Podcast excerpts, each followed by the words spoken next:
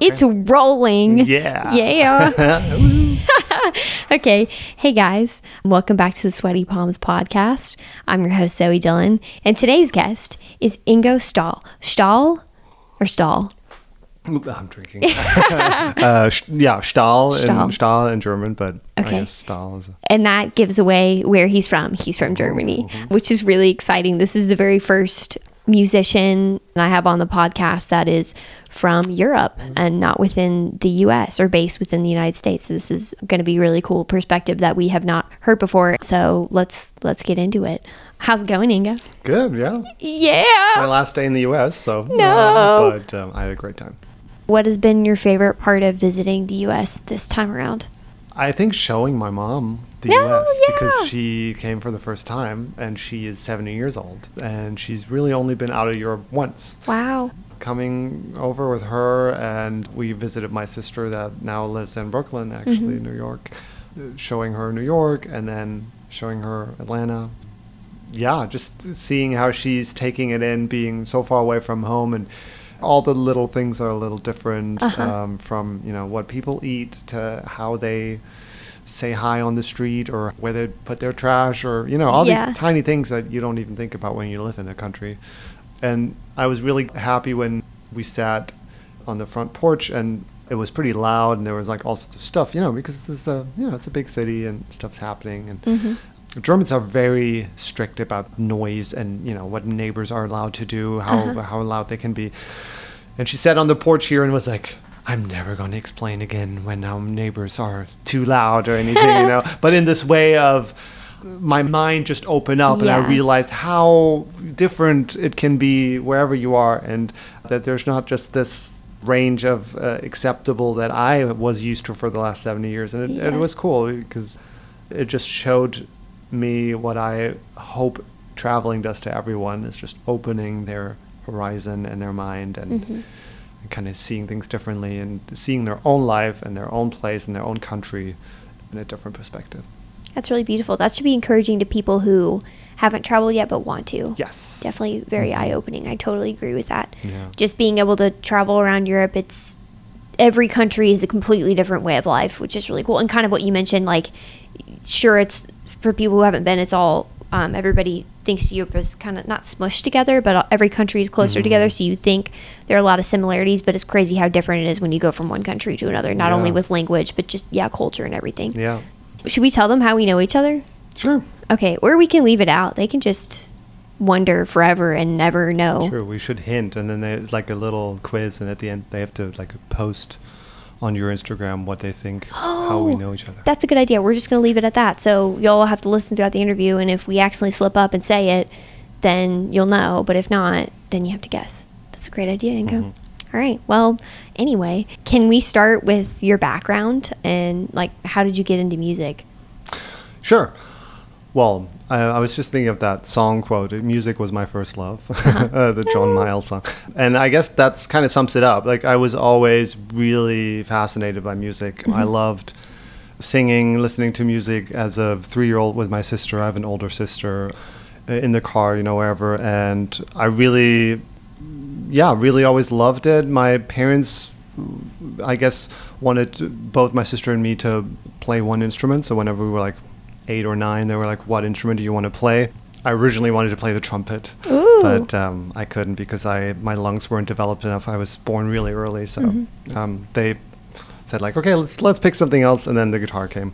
Yeah. Uh, so yeah, I played guitar since I'm uh, nine years old.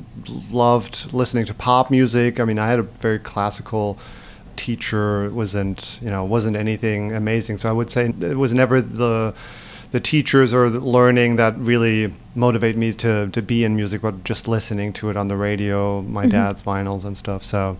I loved Elton John, Tracy Chapman, Sting, like all these singer songwriters in, in a way. And yeah, pretty early on, I knew I wanted to study music. And uh, the only way to really study, because I wanted to learn everything I could about music, but then also I dreamed of being a, you know, just a singer songwriter, writing my own songs. I think I wrote my first song when I was 12. Uh, really simple song, but yeah, it, it kind of showed the way. And yeah, so I decided to study jazz music in Cologne, Germany. And if you want to study music you can really only do classical or jazz in Germany, at least. I don't know what it's here. I guess pop music study programs are more and more um, coming, and, and you know, even my study program was called jazz, rock, pop, but it was still very much jazz, which was fun. But over the course of my studies, I focused very much on my own music, and my bachelor's concert was just my own songs. Oh, nice. How long were you in the program? a little longer than usual because I I ended up uh, actually first being in the teachers program and uh, in Germany if you want to become a music teacher you actually go to the same place as full-time professional musicians so I started with that because it was easier to get in. It's a longer it's a long story how I ended up in that. Um, I don't know if that's super interesting. Um, You're just- welcome to share if you want. well, it's like after my high school, I really wanted to to study music, but I knew they usually accept one or two people per year in the in the program. So a friend of mine was like, "Why don't you come to a little place called Oldenburg in Germany and just study in the teacher program there, and then you have another year to prepare for the auditions." And so that's what I ended up doing, which was in a way fine because I got you know to move out of my my parents' house and stuff, but it was also an awful program. I hated going to that school. Uh, I did math as my second Oh. secondary um, subject, and so I had to, like I was in between math studies and having 22.5 minute lessons with a teacher because they uh-huh. they calculated super exact and stuff. So I hated it, uh-huh. uh, and I just knew I wanted to get out of Oldenburg as quickly as I could. So the plan was to to go to Cologne, but apply for the teachers program again, so that I had more chances of getting into that school and mm-hmm. then switching within the school to the to the artist program.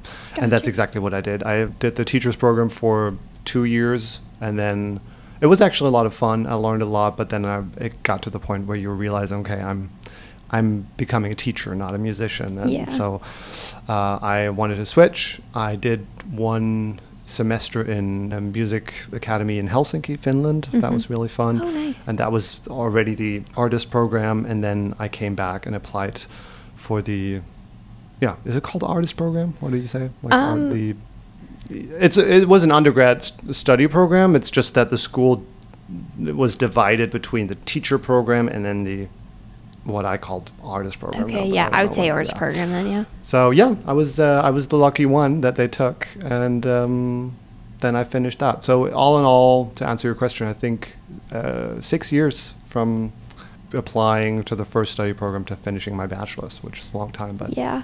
So you mentioned like musical influences you had growing up, like Bill Withers, or not Bill Withers. I read your, Also- I had your, actually, Spo- yeah. I read your Yeah, yeah, Spotify Bill thing, so that's Withers, why I thought of that. And I love Bill Withers too. But um, so you mentioned Elton John, Sting, and Tracy Chapman. What got you into listening to them? And I know uh, you kind of mentioned your dad in your Spotify bio. That was also my Spotify. bio. Okay, yeah, I did my research. My dad had like a few vinyl records that he played again and again, and Bill Withers Was was, one one, of them. yeah. Um, and I, I loved it too. Yeah, what what got me into those specifically? I don't even know. I think. Well, actually, oh no, that's not true. With Elton John, my sister gave me a greatest hits double Oh. uh, album for my birthday when Nice. I, I must have been 13 or something like that. Uh-huh. And at that point, I had already kind of taught myself how to play the piano a little bit, just in my free time. And Mm-hmm. I always loved working with my hearing. So I, I was always listening to songs, trying to figure out how to play them myself. Mm-hmm. And back then, there also there was no internet. There was no you know Oh, guitar weird. tabs or whatever. You just had to either buy these old school booklets of sheet music. They were written like classical music with like you know Oh. individual notes and everything, and couldn't really I couldn't do that. I couldn't even read sheet music back then, like lead sheets, you know, where you just have the chord symbols. Mm-hmm. So when I was 12 or 13, all I did was just listen to it and trying to play it. And I think that really trained my ear. And when I got the Elton John greatest hits, I basically fell in love with Rocket Man and Tiny Dancer, like as the first. I mean, I, because I think. Um, What's the famous one again? The, the super famous. Uh, it's a little bit funny. The feeling is. Yeah, um, exactly. Um, Wait, hold on. What is that? Uh, I have to wait. Your song. Yeah, Your Song, that's so that was I think the one I knew that was everywhere on the radio. But then Mm-hmm. Tiny Dancer was still kind of new to me, and Rocketman I think I'd never heard in my life. Mhm, those are great So I just loved the production and the sound of everything, and then I I figured out how to play the chords on the piano, and I loved that. And then I realized I'm not a tenor. I can't sing that high. so I had to change the key to, you know, sing it. And it still sounded a little bit awful, I guess, but at least I tried. So yeah. And from then on, I was on an Elton John. I felt like the biggest Elton John fan for the music Mm-hmm. for the next four years, I think. I bought all the albums from the 70s. I listened Mm-hmm. to them all the time, played all the songs. Yeah, that was just, that was huge. And that really shaped me as, like, I think how I like to write songs, how I work with harmonies, Mm-hmm. melodies, and everything. So would you say he was your biggest influence at the time, or if you have one influence overall that has guided you, would- would you say him? Yeah, there are a few musicians over my whole lifetime, but uh, he was definitely the first and maybe even biggest influence, even though I wouldn't say you can hear that in my music very Yeah. clearly. But that was maybe with like the first love, you know, the first love is also the most intense. So True. that was my first musical love. Tracy Chapman was definitely also a big influence and and Jack Johnson Mm-hmm. because they brought me to playing the steel string guitar Mm-hmm. because all my childhood when I was having guitar lessons it was classical guitar. So nylon strings and. Right. classical pieces. We played a little bit of Beatles songs and Oh, stuff, but um, yeah. I had never played a steel string guitar until I was 19. And I bought one and, you know, realized that they sound completely different and Yeah. you can actually play pop music. And at that time, Jack Johnson just came out with the, with the first album was everywhere. And, um, Ah. Yeah. and I played those songs and, and loved it. So those were probably really big influences. And then a little bit later in my studies, John Mayer. Took me a little bit to fall in love with the music, actually. I, I remember a few friends showing me one or two songs in the very beginning, and I was like, hmm, yeah, okay, but I don't know. And then a few weeks later, it happens actually quite often to me that it takes me a little bit, and then it's like, Yeah. whoa, yeah, this is awesome. And then he was he was my hero for a while. So What would you describe your music as? Like if you had to put it in a genre, or maybe like in one word, what would you say? Yeah. Well, if I had to say one word, I would really just say singer songwriter because I think it sums it up without really telling you anything.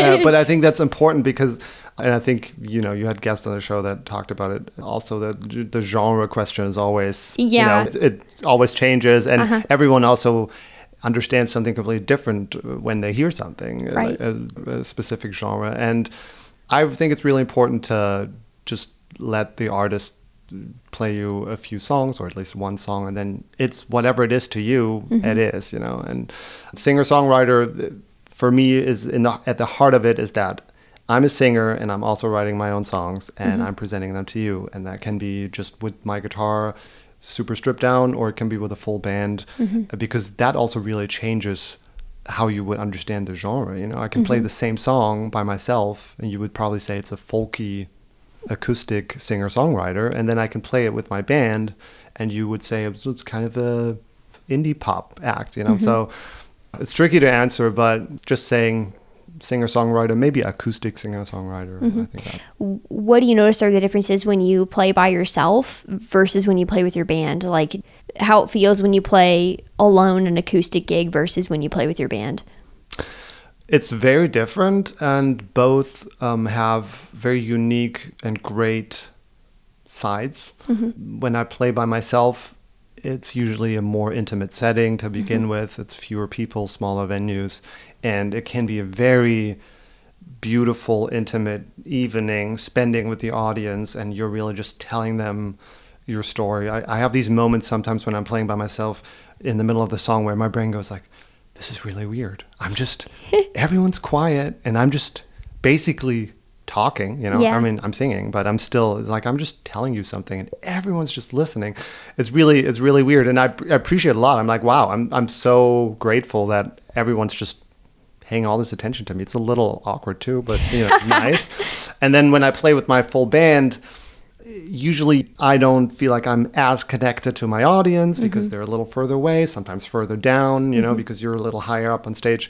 But you get the the feeling of being with with other people like you can share the whole experience with your band members it's uh, exhilarating to just kind of look at them while they're playing their solos or, or mm-hmm. you just communicating and the whole I guess the intenseness of the event is bigger. The audience is louder, like mm-hmm. everything's bigger, more cheerful. And that's really cool. There's a different high, I guess, to mm-hmm. it. Do you have a personal preference for which one you like, or is it different for different times? I know that's kind of like a who's your favorite artist ever? It's like you don't have that answer. It Just it's different. And I think it's like with food, you know, it's like I have a favorite food, but if I have to eat it every day, then at some point I really want something else. So, yeah, no, I, I couldn't answer that. I lived in Copenhagen for a while and played only solo shows for years. And um, that was fun, but that was a lot of that. And then when I got back to Germany and I had a few shows where I could bring my whole band, that was really that was wonderful. And then mm-hmm. you know after that you play a solo show again, you're like, oh yeah, this is also really nice. So no, it's hard to answer. okay. Why did you move to Copenhagen? Well, I finished my studies in 2012, mm-hmm. um, and I knew I wanted to leave Cologne as a city. Like it mm-hmm. wasn't really the place I wanted to to be. And my girlfriend at the time got a orchestra job in mm-hmm. Copenhagen, so I was like, hey, I'll just move to Copenhagen for a few months, see. Then we're closer together, and I can see if I like the scene. Mm-hmm. Because I heard that that there's a kind of active amateur semi-professional singer-songwriter scene that yeah that's fun to be around. And yeah i moved there and it was a lot of fun. There almost every day of the week there's a songwriter night where you can play and i got booked relatively quickly to not just play on the open mic parts but really just play parts of the sets i got a little hotel gig where i was uh, doing background music and I still had my band in Germany at the time, Last Bird, we were called. And every two months or so, I would travel to Hamburg and then be with them and play some shows. So it, it felt good at the time. Yeah, I guess it was. How long were you living there for? Four and a half years. Okay. This is just kind of a question that relates to your music, but it's just more about culture too. Mm-hmm. Cultural differences. Did you notice a big difference from when you were in Cologne versus when you were in Copenhagen versus when you were in Hamburg? Was it hard to adjust to living in Copenhagen if you didn't know Danish fluently? I know a lot of people in Europe do speak English, but it's still not like the native language of Denmark, obviously. Yeah, yeah, no, definitely. And it is, yeah, even though I guess sometimes maybe from the outside, like from an US perspective, Europe is like so everything's so close and everyone's so close together. But it's still if you move to another country within Europe, you're a foreigner, you know. Yeah. You're- yeah, it's uh Completely it's- different you're culture. very much uh, you have the same experience, I guess, than um, than any foreigner moving to to a new country. And yeah, I felt that. I mean, the program is kind of nice when you you apply for citizen, no, not citizenship, but you, if you basically get your allowance to live in a country, they also give you free language classes, and they help you a little bit to fit in and uh, try to make your way, you know, making friends and stuff. But it's still the same uh, as everywhere. You you move and you're pretty lonely, and it's hard to make friends. And Danes are very friendly when you first meet them, but somewhat closed off when it comes to more serious friendships. So in all those years, I barely had like really nice, deeper conversations with Danes. It was mm-hmm. mainly other foreigners that were my friends. that's And that was cool. But yeah, and, and that also relates to music. All the, the gigs, the ways of finding your way into a club, you know, maybe play a better paid gig. That was very difficult, hardly doable for me, even though I would feel like there were some people, some Danes in the music scene that really try to help me out. But mm-hmm. it's it's a small country. There's already to begin with, you know, not too many clubs overall because Copenhagen is maybe yeah one of the two bigger cities in Denmark, mm-hmm. and that's it. And it's hard. I mean, as a musician, it's really hard to make a living in general, and then as a foreigner in Denmark, yeah, Right. that was tough. And just to put it into perspective for some people who've never been to Denmark, my sister dated a guy and he said he was taking a trip to visit the other side of his country and it was 45 minutes for him to drive to the other side of the country. So it's a really, really small country. a small so you can imagine from what Ingo's saying, like Copenhagen is the biggest city in Denmark Yeah. as opposed to the other one. That's still not very big. I think it's smaller. Would it be, would you say it's smaller than Atlanta or around the same size? Oh, it's way smaller. Way smaller than yeah, Atlanta. It's not Okay. even there are not even a million people in Copenhagen. yeah. So De- all of all of Denmark has less people than Metro Atlanta. Yeah, that's that's insane. I've never been to Copenhagen, but I, my sister's lived in um, Aarhus, I think Yeah. is how you pronounce it. Aarhus. And that we, we were in that city for a weekend, and, and it was it was pretty small there too, but really really cool country, like Yeah. Said. When you decide to choose a language to sing in and obviously you chose english from what you've posted on spotify what was the decision that made you want to do that Yeah. as opposed to singing in german That's a good question. It's an interesting question, I guess, because uh, I get that asked in Germany too, obviously. There is, a, I mean, for people who maybe have never heard any German music or German radio stations, uh-huh. it's divided. Uh, So there are a lot of Germans who sing in German, and then there are quite a lot of Germans who sing in English. Mm-hmm. And over the last 20, 30 years, there have been phases of what's more popular. So, mm-hmm. well, uh, maybe I'll come back to that later. But for, mm-hmm. for me personally, the thing is all the music i listened to when i was a kid basically was english uh-huh. everyone was british or american and so for me that wasn't even really a question until maybe at some point i, I realized okay yeah they're not just uh, children's songs that, that, that aren't german. There's also like real music that's also german. But all of the music i loved was in english. So that was just like the instrument that singers used to sing, you know? And I see it that way. If you change the language, you kind of change your instrument because the language has very distinct features about what vowels and consonants it uses and how it sounds and how you can work with it and stuff. So for me, English was always set. The problem was only that I didn't know English when I was eight or 10 or uh-huh, 12 right, and yeah. I wrote the first song. So I would just make up sounds that sound like English, and that's how I would write my songs. You know, just like doing fantasy language uh, uh-huh. that's somewhat English sounding to me, probably uh-huh. not for an English speaking person. and then later, as I knew a little bit of English.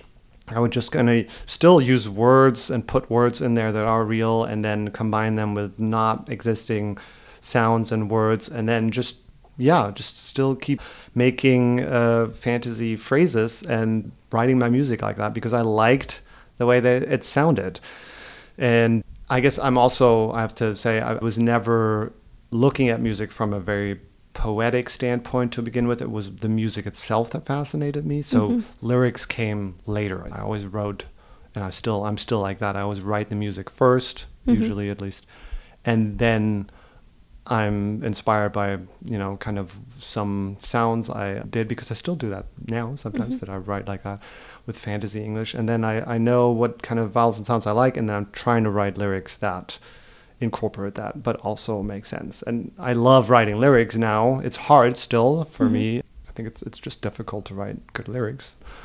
But do you think you're um, at a disadvantage because english isn't your native language I'm sure I am, yes. I have to work harder and I hope it's not standing in the way. I mean, that's the big but and the big fear when you mm-hmm. decide as a German to to really go with English for your music because I don't want to be the guy who's singing songs and everyone who listens to it is like it's really nice, but the lyrics kind of, you know, it's like either it sounds really bad the way I'm singing it, or they just they're too simple and and too uh, childlike. just from sorry to interrupt but just from my perspective you're i mean you're like completely fluent like 100% 110% fluent in english so and then when i listen to your music i haven't run into that at all i just think your lyrics are fantastic and and your speaking and everything so just from my you. perspective Thank you. you know really that. nice. I appreciate it. I mean, I guess sometimes it helps a little bit that it's music because I'm sure I'm, you know, throughout the interview, I'm probably, I made a number of mistakes and stuff. Uh, but with music, it's mm-hmm. also poetry, so you Right. get away with a little bit more. Mm-hmm. But there's also flip side to it because when you come up with something that's poetic but a little weird and you're not a native speaker mm-hmm. a lot of times people will say ooh is that ooh that's wrong he's not a native speaker like he did he did a mistake there whereas if you know you as an american would do the same thing Yeah. no one would be like huh you don't know english like Yeah. you made a mistake it was like oh interesting this sounds kind of weird Yeah. but they must have meant it because they know what they're doing Right. so i'm kind of caught in between proving that I know the language well Mm-hmm. and not make silly mistakes. But then if I want to do something unusual, how do I prove that I wanted that? You know, so it's a little bit of a fine line you always have to find, and that's also a little bit limiting sometimes in how weird your lyrics can be. But, right Uh, but I have to get over it and uh, just let go of what other people think, and you know, Yeah. and that's what I'm trying to do, and I think it works. we can just link them to this podcast and they can hear how wonderful you talk and they'll be like oh okay yeah he's fluent i don't know what i'm talking about i'm an asshole yeah and that'll fix that problem real fast Yeah, you got some listeners. Yeah. Going way back when you were talking about your musical influences and playing classical guitar and then transitioning to steel guitar, uh, how was the transition on your fingers? I'm just curious because my friend played classical guitar and I played her guitar, and I was like, why didn't I start with this? Because my fingers when I first started was with the steel steel strings killed me. yeah, that's true. I think yeah, that probably really helps, and I, and that might be a reason why it's still so common for every um, guitar beginner to start with a classical guitar. At least when you when you go to music school, and I teach at a music school in Hamburg too. Um, yeah, usually they come with their first tiny classical guitar, and that's how you start. I don't think that's necessarily the, the good way to always go about it because uh, there are a lot of students that are 14 and they start and they bring their classical guitar, and I'm like, you want to you want to do pop music? Let's get a steel string. Let's start right with that. But yeah, it might be harder on the fingers. I don't remember having lots of pain or anything like that, probably because it's been such a long time that I already played. but I mean, maybe a little bit, yeah. But the trick is also to change your strings often enough, and people don't do that. They play with their strings for like a year or two, and then they're like, how often should you change them? Because uh, that's well, it really depends how often you play. Okay. And if there's anything in the where you have your guitar where they just rust by itself, because they will, the strings will rust from the sweat of your fingers. Okay. Um, they're they're going to get dirty, greasy, and and they rust because they get wet every time you play. Right. Um, It's gonna be especially bad for me. so if you play a lot, there are people who change their strings every week. Uh-huh. Uh, if you play somewhat a lot, you know, I mean, there have been times where I change them every two, three, four weeks. Wow. Uh, some people do it every six months. Uh, I mean, I would say for someone who's just occasionally playing or someone who you know plays twice a week or something, you can probably leave them on for a year and then change them. But y- you should just look at them. Uh, that's that's the best thing to tell anyway. Just look at your strings. Uh, go down uh, uh, one of the bass strings that has the metal around it, and then see if you see dark spots and like coloring. If you do that, if you see that, then It's time to change them. Yeah. Got it. and that's harder on your finger because all these tiny rust particles kind of get under your skin and they Mm. rub it. Uh, they kind of break break the skin, and that's what really hurts then playing the guitar. So changing Right. your strings often Would help that. helps your fingers And then getting the calluses from you know after playing. from playing. just doing it that yeah, a little bit every day. I go in phases where I'll play for a long time and then I'll get the calluses and then I'll stop playing and then they'll go away and then I have to like redo the process. So I Mhm. just need to be consistent with it. I feel you though; it happens to me too. Okay, good. Um, well, not good. I'm sorry. No, we no, feel the that's same fine. pain. That's part. That's part of playing guitar. Yeah. Did you find you've taken more, more inspiration from American culture and music or European, or is it a mix? And I know we've kind of already talked about what you grew up listening to and how you gravitated toward English singer songwriters, Mhm. but do you have any European influences or music that you really like, and has that pulled into how you play now at all? Well, yeah, I, th- I, I have to say, I think for a long time I've been somewhat ignorant, even um, where the people are from. You know, Uh-huh. sometimes in, in Europe you have this phenomenon that maybe it seems weird for Americans, but like with English uh, names and English artists, Uh-huh. uh, English sounding names, we don't know if they're English or American often, Okay. or Australian. You know, they Yeah, just sound, yeah. you know. So Sting was someone that I didn't really know for a while where they're from when I was younger and then Damien Rice was someone I, I really listened to. So there are a lot of British and, and Irish and Scottish artists that have influenced me, but that's really the region in Europe usually the only one because French music is usually French. uh, they they sing a lot in French Uh-huh. and same in Spain and stuff. So yeah, it's, Gotcha. it's that UK region. Yeah.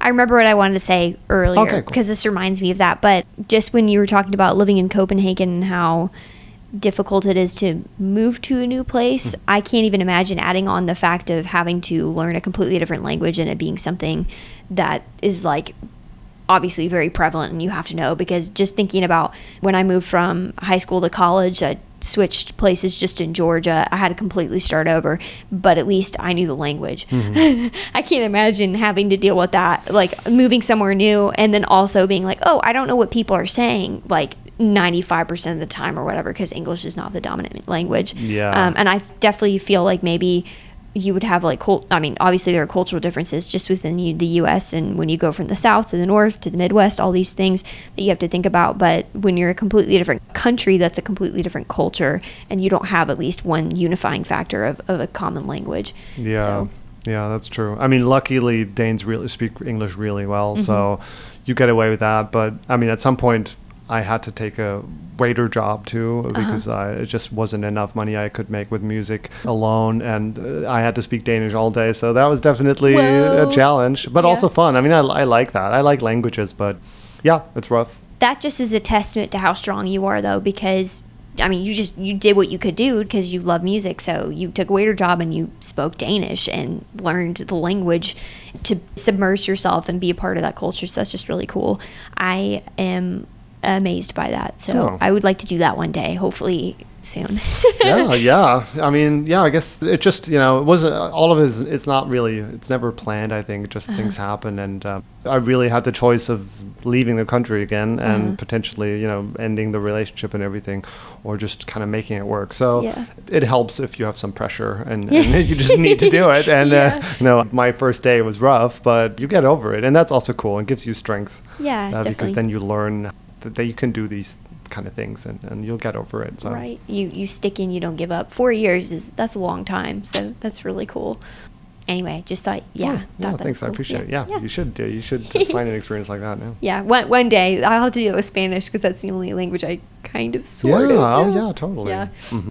When you moved to Hamburg, what was that transition like for you, going from Copenhagen, and what was it like getting back into the music scene? And can you explain or describe to me what the music scene is like in Hamburg? It was a really nice transition, I have to say. I felt a little bad realizing just uh, because I think moving back to Germany, that that was the point where I realized the most how difficult it was to be a foreigner. Because I came back to Germany, and suddenly everything was so much more easy. It also helped that Hamburg is it's the second biggest city in Germany, and it's a big music scene and. I already had a lot of friends mm-hmm. in that city because my former band was based in, in Hamburg. Mm-hmm. Plus, I'd been on this pretty famous pop workshop um, that happens every year for the last 30 years in Germany, and it's in mm-hmm. Hamburg, where a lot of musicians all over Germany come together and form bands and meet and, and hang out for six weeks and just kind of you know, it's like a big summer camp in a way, uh, Oh. but then it's all about music. You have lessons every day. You have band rooms where everyone can just jam, and a lot of famous German bands formed through that That's uh, workshop. And I'd done that a few years before I moved back. So I came to Hamburg, and there was a network of people, lots of opportunity, and I felt really bad because I. I just felt so much more for everyone who's living uh, as a foreigner in, in any country and they don't have the option to move back to their country and they're still trying to make it because it's just so much harder. And anyway, so I appreciate it uh, uh, even more and very quickly got the chance to play, you know, support gigs and, and little shows here and there. And it kind of took off from there for the, the first year, especially. I was just really playing all over the place and doing a lot of cool stuff. So that was awesome. Is there a favorite performance that you've had in your whole career? Is there one that you could think of that stands out? I think my bachelor's concert was really nice because it was the end of my studies. It was only my own music. I had a somewhat big band, so not just um, you know. Usually it's three other musicians. It's a it's another guitarist, bassist, and a, a drummer.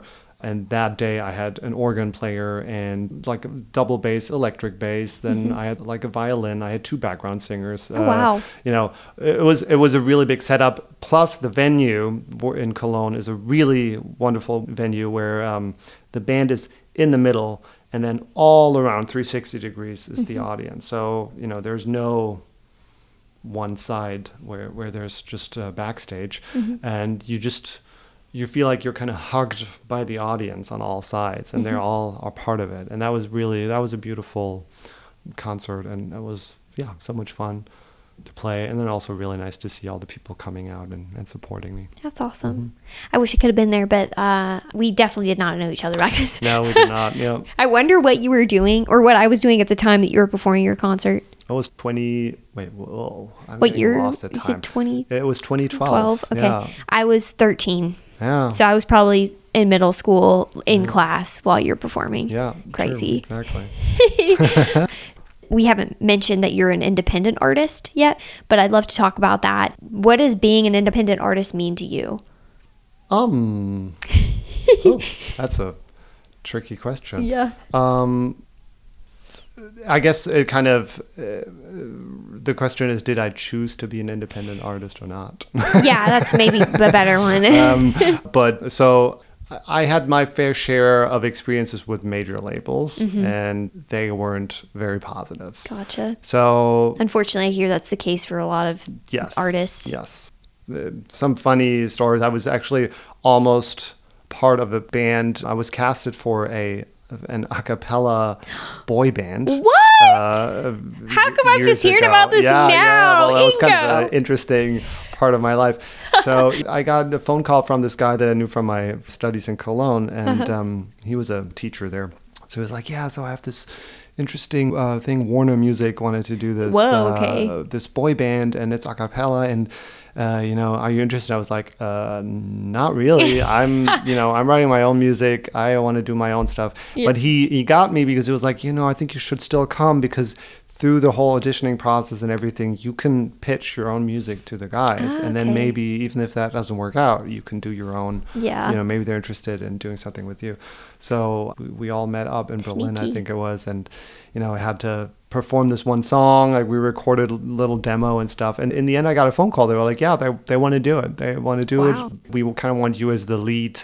And then there were four other guys, and I really didn't know what to say. I was super nervous, and I knew I didn't want to want to do it, but at the same time, that was the closest. Uh, yeah, it's, it's interesting. It was an, an interesting experience to be offered this thing that you don't want, but it's also you know that other people would want it. Yeah. So you suddenly doubt yourself of uh, just Right. saying no to it, you know, because I could have potentially, you know, made a bunch of money and maybe Yeah. other opportunities would arise.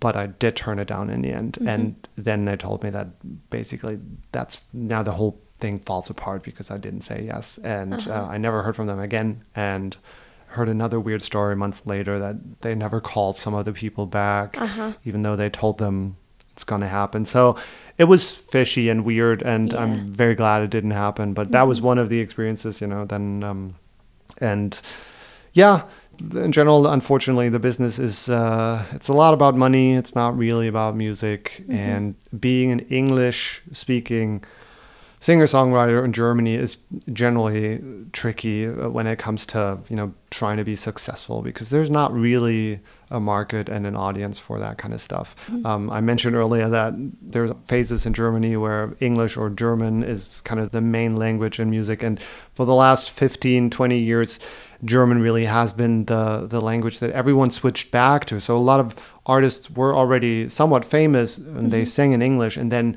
German just became this trend. So all the English speaking German artists transitioned into also speaking German, which I also find oh, it's interesting. It's um, I mean, I guess you can do it, but you don't hear that a lot with American artists that you know they sing in English and then they transition into singing in French or something. Right, That's kind of weird because it sounds different. Everything's different, but it was it was so dictated by the business that that's the thing to do now. That I got that a lot. Like, well, if you sang in German, then maybe we could offer you something. And I never wanted to do that because you know I explained how Yeah. I feel about English, and so it's kind of tricky there. And that's why i ended up just finding a small label in the uk mm-hmm. because they're fine. They like it. They try to support me the way they can. And mm-hmm. i'm kind of glad that i'm not working with anyone in germany. Yeah, it seems like you were facing a lot of pressure to do something and it was pushing against who you felt you were as an artist and what you wanted to do. So, I mean, I think it's great to stick by what you feel is right for you. And there's, Yeah. yeah, that's honestly kind of the best way to go because you can look back on it and be like, well, I don't regret that because I did what was best for me. And, you know, however it turns out is how it turns out. But Yeah, I- exactly. I chose my own path. So in the US, there are like several different types of record deals. There's PPD, SLRP, profit split, label services, etc. Do you know what are some common types of deals that are in Europe, like major label deals?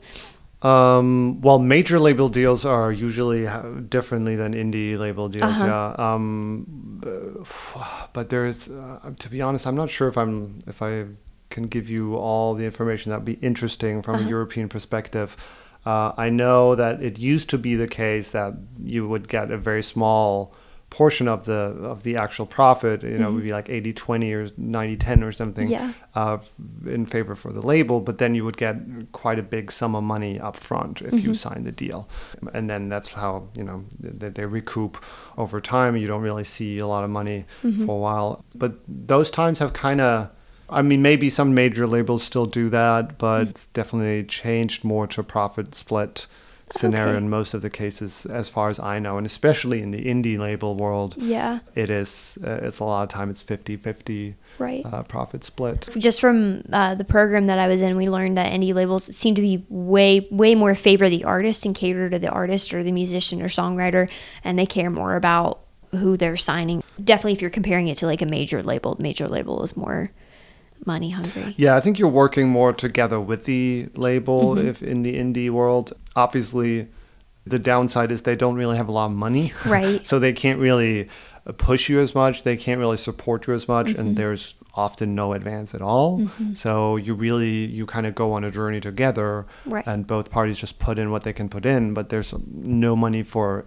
for anyone in the beginning and then you're basically just you're partnering up and, and trying together to to do something whereas with a major label they really have the money they're sitting on the money and then they decide to either use you to make more or not so Mm-hmm. yeah it's a very different approach yeah i wonder sometimes what kind of major label deal i would have even said yes to if if at all yeah Mm-hmm. Right. I guess there are pros and cons to both sides, Yeah. like everything in life. yeah So, this is part of the interview where I want to dissect one of your songs. Mm, okay Um, cool. So your top listed song on Spotify is called Fire.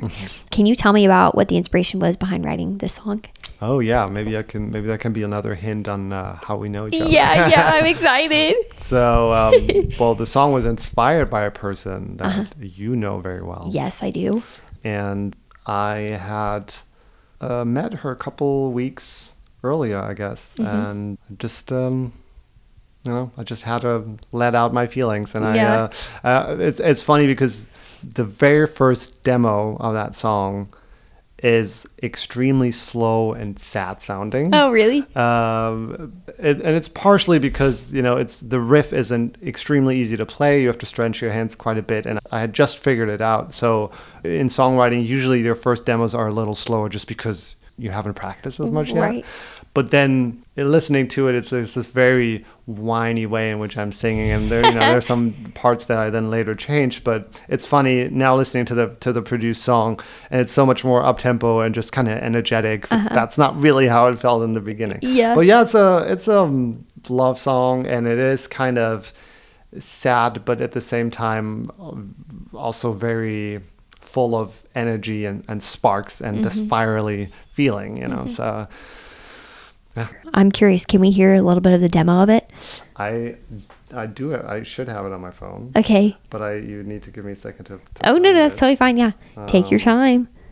This is exciting. Yeah, I mean, I, I I find that very interesting. Sometimes going through my old recordings and then because often when I when I write something, I record you know a voice memo with it just to mm-hmm. not forget it. But then usually I don't because I keep playing it every day, and over days or weeks it just evolves into the finished song. Mm-hmm. And what I don't realize sometimes is how much in that time it's still changed from the first voice memo, just by playing it again and again, and every day you know like tweaking tiny things uh-huh. subconsciously. And then sometimes when I recorded the song and I go back to the voice memo, I'm like, this is how it started? Oh, oh, and there was this melody that you know never made it into the song or this part. So it's it can be very interesting to go back, see how it develops. So let's see. Fire, 4th of July. Oh, 4th of July. Oh, Uh, nice. 2016. Sad boy hours are about to start. Okay. Let's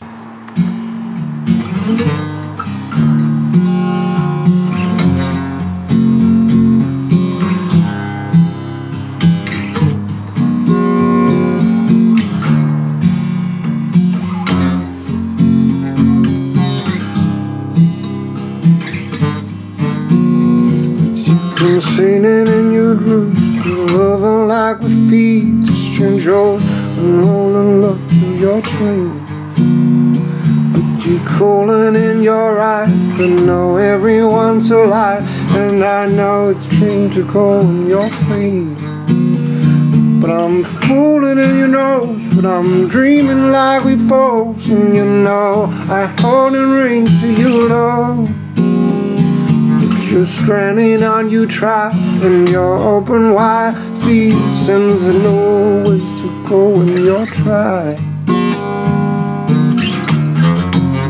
I find that really interesting. Um, hearing the progression of how where you start with the song and where you end. There, there, the Taylor Swift documentary that she made during uh, COVID and talking about folklore, you got to see the transition of where something started and where it finished. I think it would be so cool if somebody released an album of the same song, Yeah.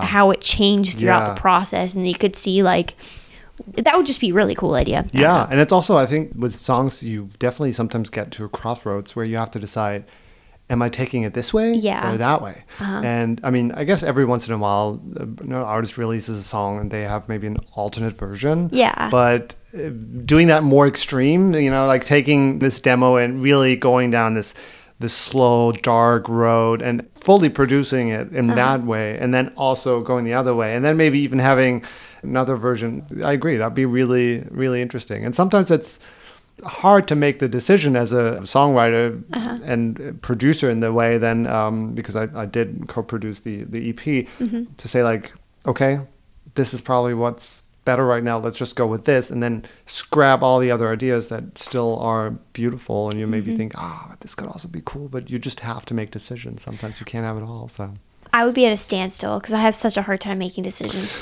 Oof, yeah.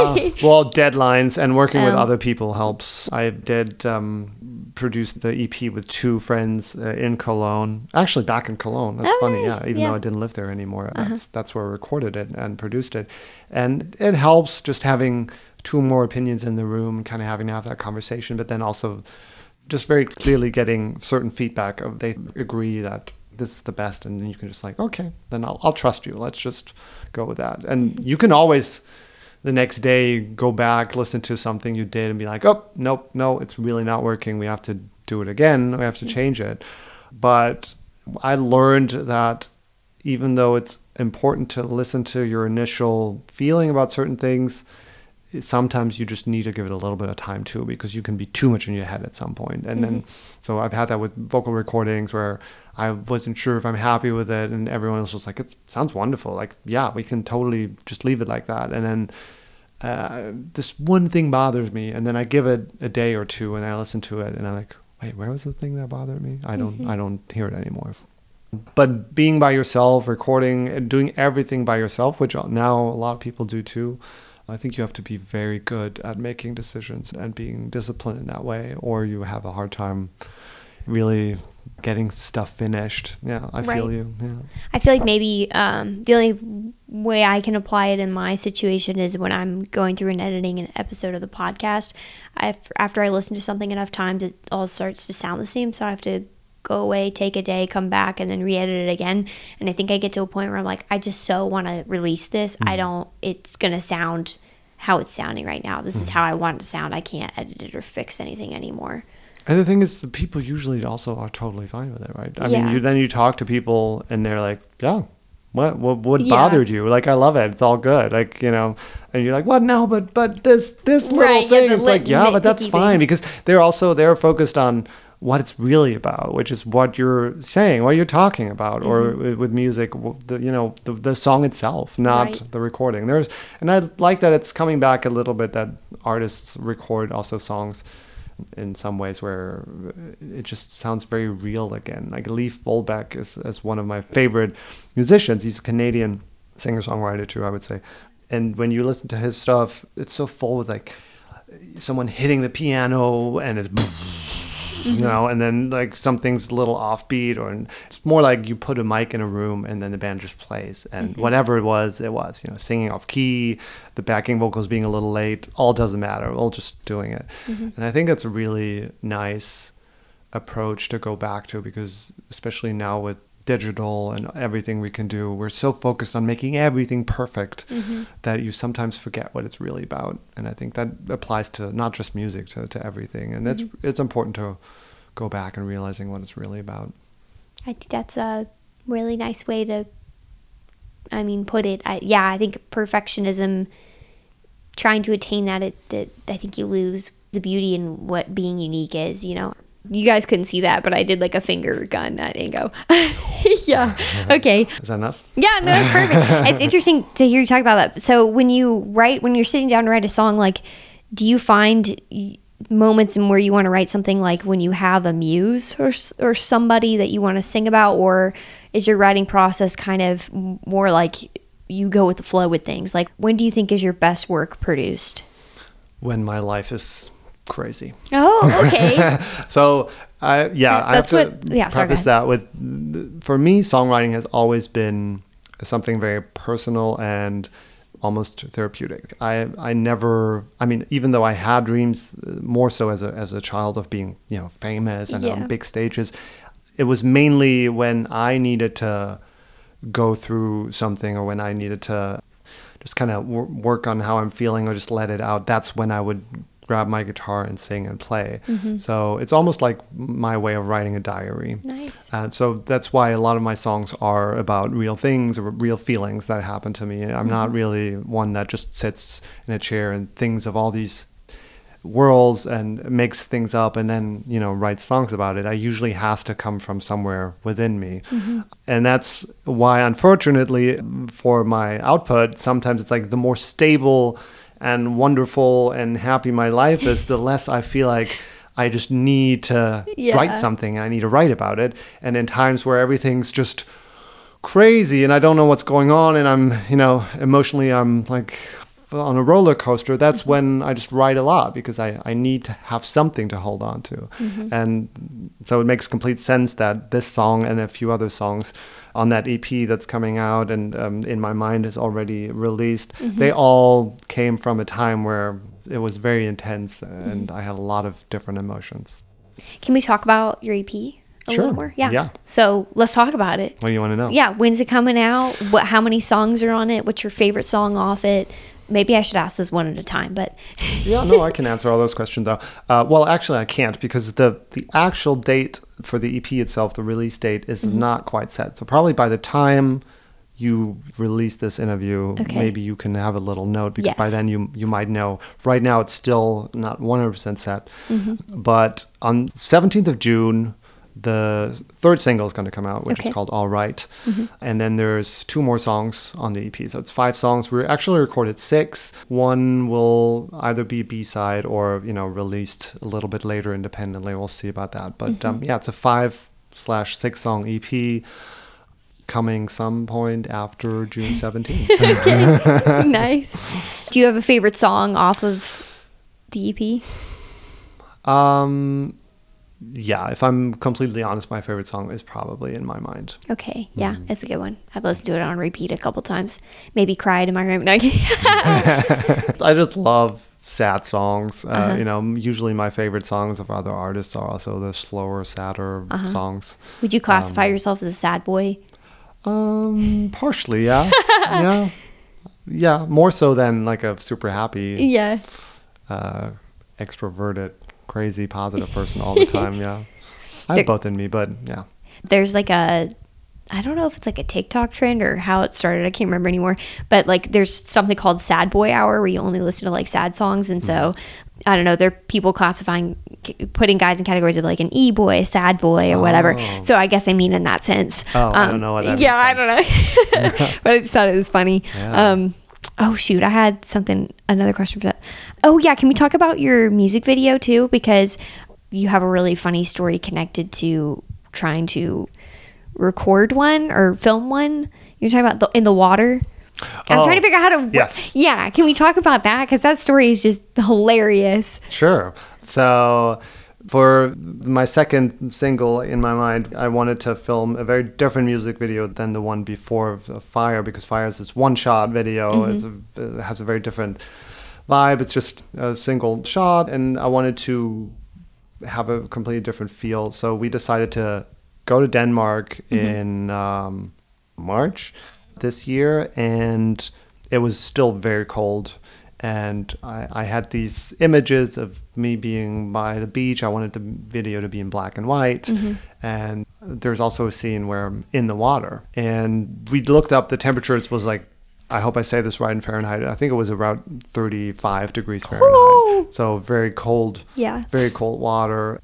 And I had already had to lie on the wet sand for a while, you know, in just a little jacket and everything. So I was all Mm-hmm. really cold. But for this one scene, I really needed to go into the water. So I got a wetsuit and like shoes that I could, were waterproof and stuff. So I was actually really surprised once I got in the water that it was totally fine. But then Uh-huh. we also needed to lip sync. So the person that connects both of us was uh, also there and holding the Bluetooth speaker just so we could listen to the music. Uh-huh.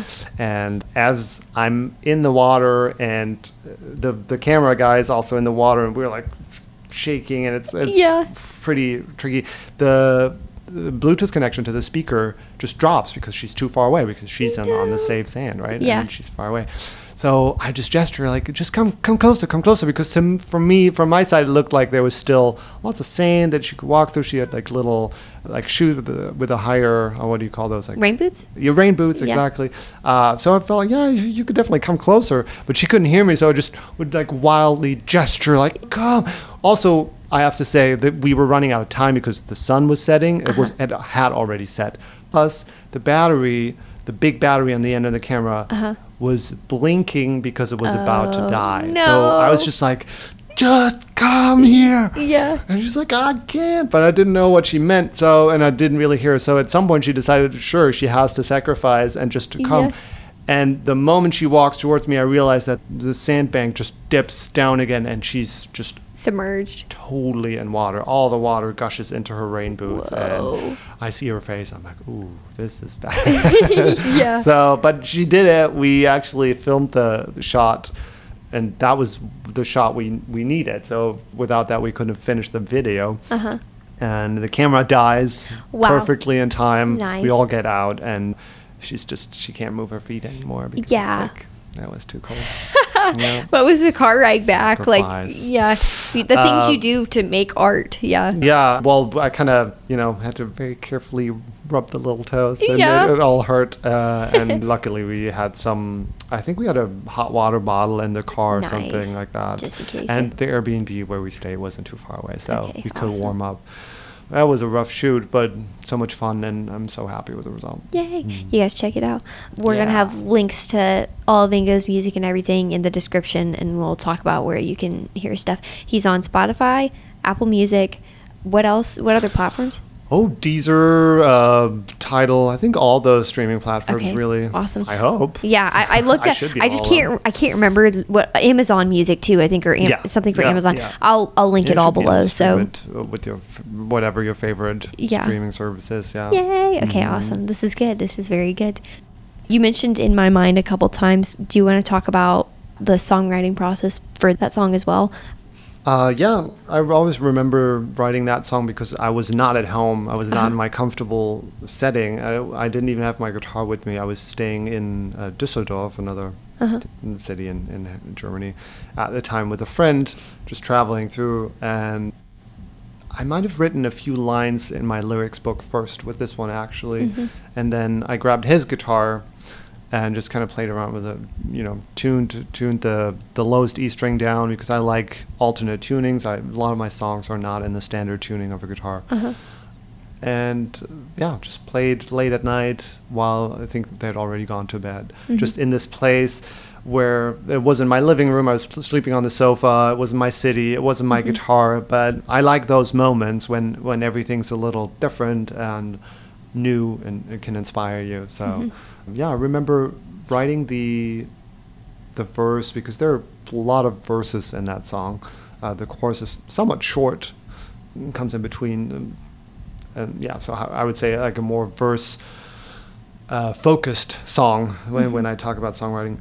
So I wrote quite a few of those verses right with the music and the lyrics, and they almost stayed exactly the same. It, It's interesting looking at my lyrics book that I didn't cross out too much. I just changed a few things, Uh, but it all came somewhat fluently and, and quickly, and I like that a lot. When I'm in a, that always shows that I'm in a good place and I'm in a flow and you know that's not necessary to write a good song but it's it's beautiful and i always appreciate it when it happens to me because it feels like uh, it's almost some something else that's happening to me or like someone else writing the song because i really don't need to put much work into it. It just happens.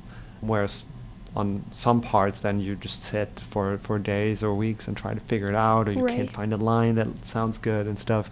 Uh, but this one flowed pretty pretty well. That's nice. Mm-hmm. What made you decide to write most of your songs or play most of your songs not in standard tuning? Like, what was the deciding factor in that? I think it's like how most art, or maybe a lot of art at least, happens. You get a little bit bored mm-hmm. with what you already know. Mm-hmm. So, you know, at that point when I got into alternate tunings, I'd already played guitar for years and years and years. Mm-hmm. And I knew all the standard chord shapes and up the neck and whatever. But then at some point, it's just repeating itself. And um, it sounds a little bit well it sounds always the same but i think more so as i'm talking about this right now i think it's also that i listen to other people and other songs i'm like whoa That sounds different. this sounds so cool and it doesn't sound like my guitar sounds like what's what's what's different? Ah. And then it's like oh it's a different tuning because it is elementary to how a guitar sounds because if the same string is tuned to a different note even though you could play that note you know maybe on a lower string or something it's still the whole sound just changed it's like it's a different instrument.